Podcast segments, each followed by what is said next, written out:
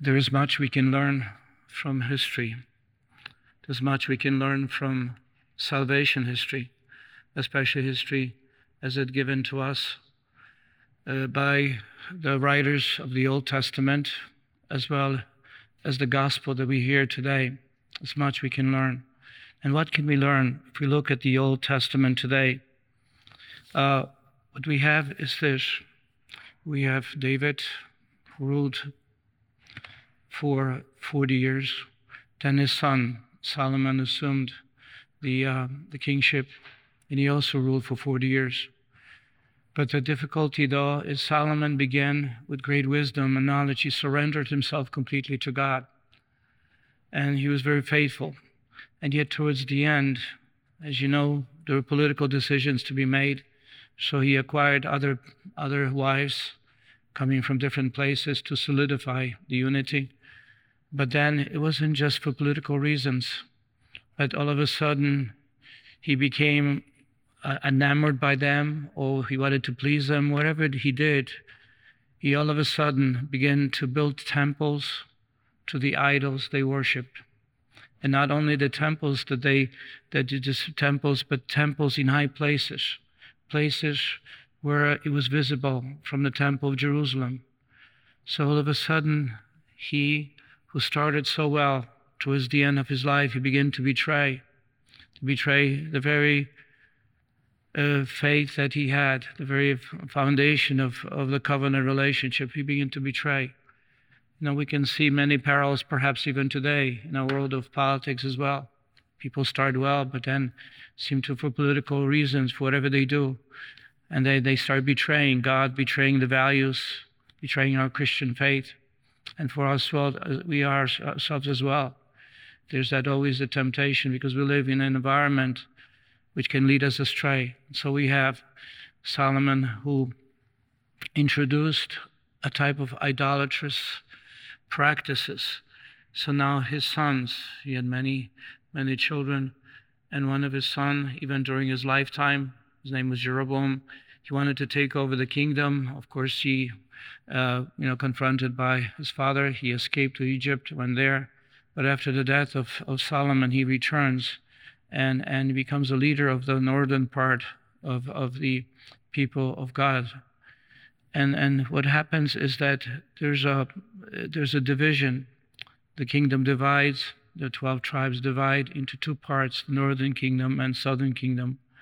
And so, what we have today in our reading is the leader of the northern kingdom. Um, he does not want people to go to Jerusalem because he's afraid that if they go to Jerusalem and worship God in Jerusalem, then they will possibly support the other king, you know, who's in charge of the southern kingdom, Rehoboam. And then so so that's the first thing and Rehoboam, who's the king in in in uh, in, uh, in the southern kingdom, uh, he uh, continued the practices of, of high taxes, and so the northern kingdom didn't want to follow him. And so Jeroboam, the one in the northern kingdom, takes over. And the reason I mention these details because they're important. So what he, what happens? He makes political decisions. He says, "Well, I'm not going to let people go to worship in a temple in Jerusalem because they will start, you know, possibly supporting my opposition. And so he builds temple, two temples in the northern kingdom. And, and, and it is very powerful when he says, he says, uh, you know, he tells the people, first of all, he builds those two, te- two temples. Then he gets two golden calves to be part and partial of that worship. And then he says to the people, he says, You have been going up to Jerusalem long enough. Here's your God, O Israel, who brought you out from the land of Egypt. And so he put one in Bethel and the other in Dan. And this led to sin because the people frequented those calves in Bethel and Dan. And he also built temples on high places and made priests from among the people who were not Levites. Once again, not only did he build the temple, but he introduced new worship. He, he, he took people, uh, uh, you know, from the from the Old Testament, as we know, the co- covenant of the Mount, at Mount Sinai, and and the covenant was that the, uh, the the the priest would be from one tribe, and there's one tribe of Levites, and so he changed all that. He did not include them. Anybody who wanted to be a priest was a priest, And so what he did is he introduced a rebellion against God. He began to introduce idolatrous practices for, for, for motivated by his own political reasons. And, and so what happens is here he leads people into sin. He leads people into practices which are which are contrary to the very relationship, uh, that covenant relationship. And so what happens is we have now the consequences the consequences which we will see eventually come. And, and it, it lasted for several couple hundred years until the until ultimately to the destruction of not only the northern kingdom first and then subsequently even the southern kingdom. We have to be afraid when people, for political reasons or other reasons, they lead us astray from God. They may have some reasons for doing it to protect themselves, to protect their own, uh, you know, uh, uh, whatever you want to call economic, perhaps even reasons. But they lead, lead people astray. This is what we have to be very careful. How can we protect ourselves from those who, who may and wish and desire for their own reasons to lead us astray from God? And so we live in this environment right now the world in which we, the way it is, there's so much secularism being pushed from every direction. And so, how can we protect ourselves by drawing near to the Lord again and again, seeking His wisdom, seeking His, His knowledge, seeking ways of living according according to that covenant relationship, which is we accept the Lord and we're faithful to Him, He blesses us. If we step outside, if we are not faithful, then we we, we do not have that protection, that anointing that is given by God protecting us. So we expose ourselves to all kinds of difficulties. Now, the second aspect today in our readings is the gospel itself. Look at what the Lord has done. He takes care of the people who have come. They've been with him for three days in a, in a deserted place. They ran out of food already. And the Lord does not want them to go and perhaps not make it on their way because they don't have any place to purchase food or perhaps not even have the resources to, to buy food. And so the Lord is the one who, in extraordinary way, he multiplies these loaves, the seven loaves. He multiplies and feeds 4,000 people who are gathered there. The Lord's kindness is manifested here by his tender heart, his loving heart. Not only does he care for their spiritual needs, but also for their physical needs, for the concrete needs as, as we who are, you know, human beings, that we have both physical as well as spiritual needs. And so this is what we have. Now, I have to say this. I remember when I was younger, I was studying, I was still in graduate school, and I took an overnight train, and the train got stuck because there was a huge snowstorm and there was a you know going through kind of a valley you know the drifts covered up the whole railroad uh, the rails and so the, as i realized later on as we were going through the snow was up to the windows which was really there. But because of that before the tracks were cleaned we were there instead of a journey that was supposed to take place for about six hours we ended up already being there for almost 24 hours and and sometimes after you know, um, maybe 17, 16, 17 hours, people began to be hungry. At first, there was enough food in the train, but, but subsequently, there was not. And so the people began to share. And I remember being in that compartment, and there was this lady who says, Oh, I have a couple sandwiches. Would you want a little something? And then others had some snacks, and everybody else had something else. And we all of a sudden, we had a full meal and it was that that that lady who out of her kindness saw all of us yeah all of us were hungry and she wanted to to divide her sandwiches among those who were there and you know the kindness love for others creates the possibilities where god multiplies these gifts for us yes the lord jesus can do so in extraordinary way but he also gives us the capacity to share to the capacity to share that which we which we, we, we have and we have many things for one another. And so first of all lord is the one as we hear today, He is, is the one who teaches the truth, the truth of the gospel, the truth of who God is, the truth about what God has for us in store, what plans He has. It is the truth also of how God multiplies for us when we gather here at the shrine or every other church. He multiplies His body and blood, the Eucharist. He multiplies all these things for us. We are all always fed and nourished by God, by His Word, by the Eucharist that's given to us. We never, we never are without the gifts that God wishes to have. And because He wants to protect us, He wants to protect us from the environment in which we live, from the secular environment, which is which is a powerful effect on us. But we have to know that we are always in danger because our values, which we hold hold dearly, we're exposed to other things. We go to college, we go to other places. What do we learn? We learn all kinds of junk, which leads us astray from God. We fall into practices, poor practices, immoral practices. We begin to kind of question and doubt the very foundation of our faith. And so this is why the Lord is the one who's leading, is initiating. He's asking us to be with Him, to follow Him, to be with Him.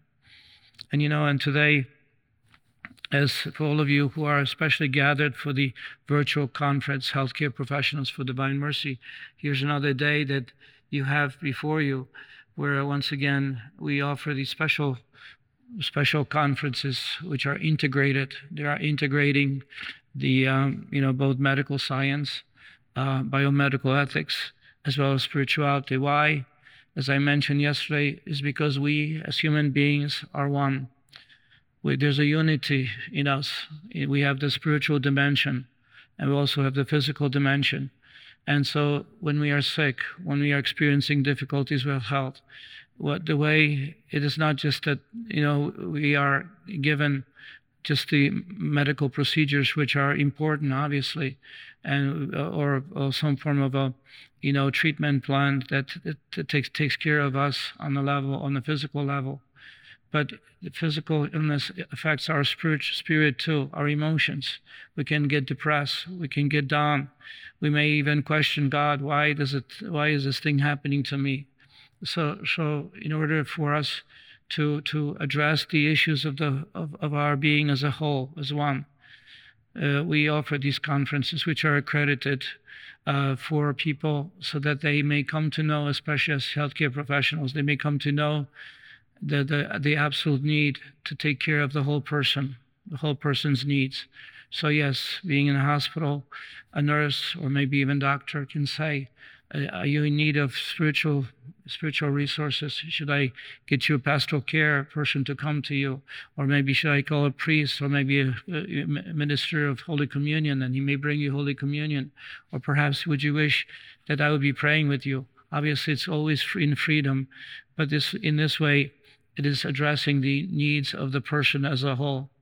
And, and, and, and that, that's, that's the purpose for these conferences, which right now, this virtual conference is held for the 17th year. Uh, I, we didn't have a chance to do it in person, which we always like to do, because in person we also would not only offer the the the the, the talks, you know, the wonderful talks, but also we offer the possibility of people meeting each other, helping one another along the way. And also, we offer the Eucharist, confessions, the spiritual guidance. So it was like a like a special type of a of a moment for to be to to nourish the healthcare professionals. And as we know that they've stretched themselves for us, especially during this pandemic. And we were very grateful to them. Many of them lost their lives treating others, helping others. And, and, and so our gratitude goes out to them we are to pray for them. We are to pray especially for them so that they may not also fall into trappings of, of secular values where they, they, they are led into doing practices which are absolutely against, against the commandments, you know, whether they help with the, uh, uh, uh, you know, uh, offer some form of a, mm, or, or participate in, in, in abortive practices or some other things which are not of God or, or even are, are forced to, you know, participate in a phys- physician assisted suicide, whatever it may be.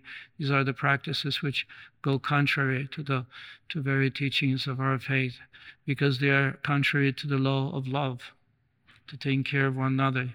If somebody is so depressed, they lost perspective on life, they are no longer, they feel no more motivation to continue living, then w- what happened here? What happened here is the lack of love, our love for them, to be with them, because it's not just the pain. Pain can be alleviated, but the pain of the heart cannot. The loneliness, the emptiness, the fear, of being left alone or being neglected, whatever it may be, that leads people to choose to end their life. In this way, we need to have healthcare people who really know and understand their role as not only caregivers for the physical components, but also components, spiritual components of each one of us. Maybe then today, as we continue with this sacred liturgy, let us ask the Holy Spirit to guide us, that He may instruct, that He may inspire, that He may eh, counsel us in the truth of our faith, that we may be always afraid of, of, of being led astray by others without us even realizing what, what is going on to, uh, in, in our lives. And above all, we ask that through the power of the Holy Spirit, that we who receive the Word of God, we who receive the Eucharist, that we may be strong in our witness, that we may have the consolation and the knowledge of the truth that leads us into, into heaven, that leads us into the paradise that we all long for. And then we need to bring as many people with us, not just ourselves. We need to bring all our loved ones, all the people who are right now in difficulties or wherever they go in the struggles of faith, that we may, through our prayer, our example, our witness, and through by leading them into the sacramental life and prayer, that we may be able to lead them to God, so that they also may participate in that fullness of joy forever. Are you a Marian helper? Join our Spiritual Benefit Society and start sharing in the graces of all the daily masses, prayers, and good works of Marian priests and brothers all over the world. Sign up is free and easy simply visit micprayers.org. That's micprayers.org. Thank you, and God bless you. Please follow or subscribe to this podcast to receive the latest episodes and updates. If you have been blessed by this podcast, I invite you to leave a review. Reviews greatly improve our podcast ranking and will help spread this podcast to other people throughout the world. Are you enjoying this podcast? I invite you to listen to more shows brought to you by the Marian Fathers of the Immaculate Conception. Join us daily for enriching spiritual content, which will help you on your journey with Jesus Christ. Simply visit DivineMercyPlus.org for a complete list of our shows. That's DivineMercyPlus.org. Are you a Marian helper? Join our Spiritual Benefit Society and start sharing in the graces of all the daily masses, prayers, and good works of Marian priests and brothers all over the world. Sign up is free and easy. Simply visit micprayers.org. That's micprayers.org. Thank you, and God bless you.